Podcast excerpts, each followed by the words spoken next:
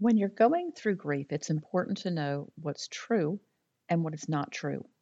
What is not true will keep you in pain and stuck because we all know that confusion and lies are from the devil and he only comes to steal, kill, and destroy. So, grief is the perfect time for Satan to get a stronghold in your life. Today, we're going to talk about four of the lies around grief and it's important that you know truth from a lie so that you can continue to walk in the direction of healing. Hey, friend, welcome to the Grief to Great Day podcast. Do you feel like you're going crazy? Is the shower the only place for you to really cry? Are you surrounded by people, but you still feel all alone? Do you want to be the you you were before your loved one died, but you have no idea how to get there?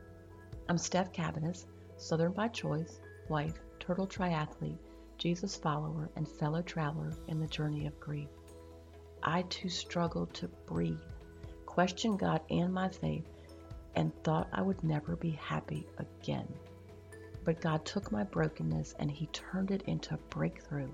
So if you're ready to understand how to navigate grief, lean into your faith and take just one step towards healing then bring your ugly cry, get into a comfortable place, even if that's your bed right now, and let the healing begin. Girl, there's hope for your future. Come on in the house and join me on the couch. I'm Steph, and this is Grief to Great Day. Thank you for being here. I hope you feel welcomed and heard through this podcast. Hello to everyone listening in Egypt, our spotlight country. I've started over with the countries because it is a new year. And California, you remain as a state with the most downloads this week. You know, Grief to Great Day is downloaded in over 60 countries. This tells me that grief is felt throughout the world. So please know that whatever country or state you're in, you're not alone as you walk through this thing called grief. I know there are new listeners each week, so welcome. And if that's you and you hear me talk about Monica, her faith, or her death, and you want some background, just go to my website, grief, the number two, greatday.com, and click on the book tab. If you're just starting your journey, please know life will change. It won't always hurt like this. It's important for you to hear that often that's why I've added it each time. This is not to say that you'll stop missing your loved one because you never will, but you will be able to breathe, to laugh, and to live again. Today we're talking about four of the lies around grief. We're going to start with the big one. And this is one that we kind of want to be true, but it's not. Time heals all wounds is a saying that people use to try to be helpful in hard situations. It is not, however, the truth. In general, time itself just passes, and as you get older, it goes by faster than ever.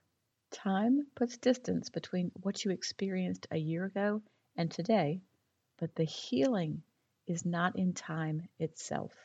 If you lay in the bed or on the couch to avoid your grief, or you throw yourself into work to ignore the grief, you're just putting off the inevitable. So you have to acknowledge it, face it, and live with your grief if you want to get through it. That's the hardest part of grief to sit with it, to allow all those feelings to come. It is so scary and overwhelming. And so we fight hard against feeling them. It's unknown territory, and the pain is bigger than we think we can handle. When the waves of grief come, we tend to run from them instead of letting them wash over us.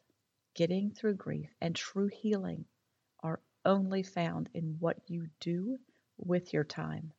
If you ignore and avoid, it doesn't mean it's gone. You are just postponing the inevitable. See, if you don't deal with your grief now, it will deal with you later. It can come back in strange and confusing ways, even 10 years down the road. So, the first one time will not heal all wounds. You have to take action for true healing. And here are three more lies around grief that I want to share and expose. Here we go. You'll get over it. I am not sure if we hear this more from others around us or if we tell ourselves this. Grief is not something to get over, it is something to get through. Your loss, it will be with you forever, and the love you had for your loved one will never leave you. Over time, you'll forget details. Your memory will be dulled on their voice or mannerisms, and that will be sad. But you will never get over or forget. Now, don't take that to mean it will always hurt like this, because it won't. I want it to be encouraging that you'll never forget your loved one. In the beginning of grief, it's helpful to you to journal with the details that you can come back to in later years and read and share with family members who came along after your loved one died. The next lie is, I can't.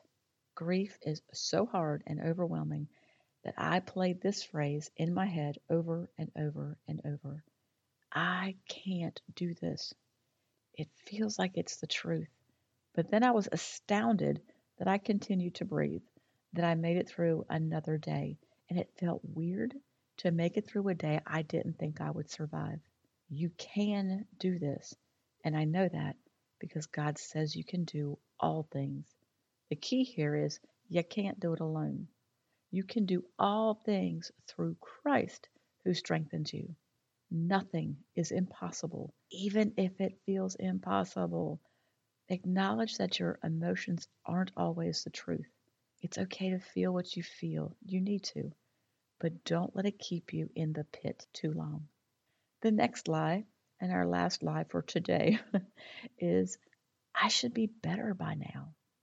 If you are an achiever or goal oriented, then you're going to get angry and frustrated beyond belief when one month, three months, six months, and even a year down the road, you aren't finished with this pain and confusion. You'll want to find the formula to fix it, and then you're going to feel like a failure when it's not fixed. Grief takes time and action, a lot of time and a lot of action. These actions don't have to be big, grand movements or big steps. Your word for the week, and here's the important part in all of this is 2 Corinthians 5 7. For we live by faith and not by sight. Your mustard seed is so important right now.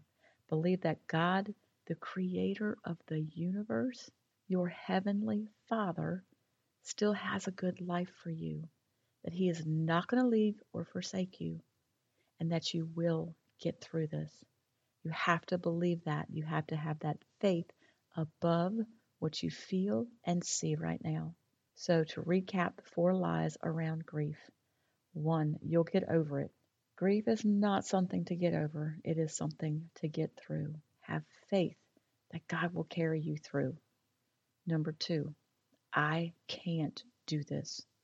The truth is, you can and you will, and it won't always be so hard. I can't, this is a lie from the devil because like we just talked about, you can do all things through Christ. It doesn't feel good, and some days you are in the bed, but so what? You are listening right now, and that says you're trying. You, my friend, are a warrior.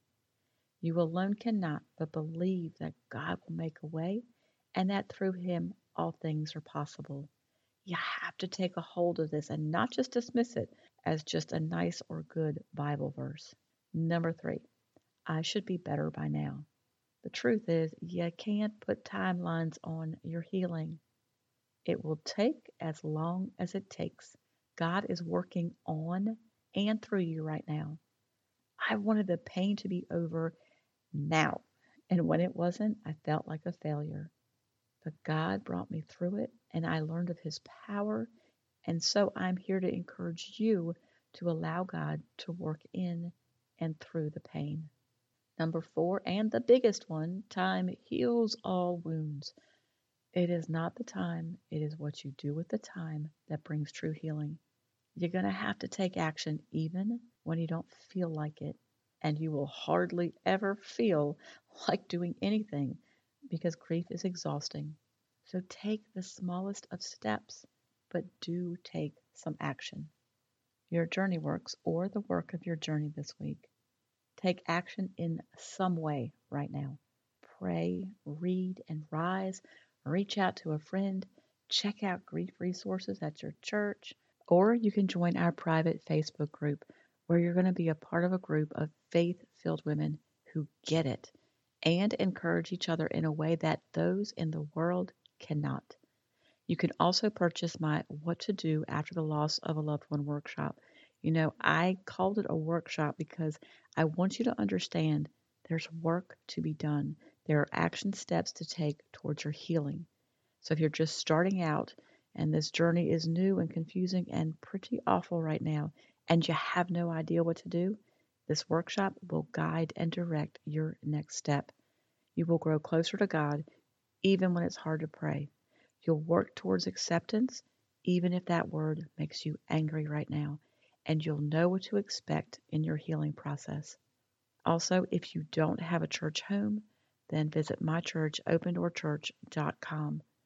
The links to everything you need are in the show notes, or you can go to grieftogreatday.com for more information on everything. In the meantime, remember who holds your future and know that you are not alone.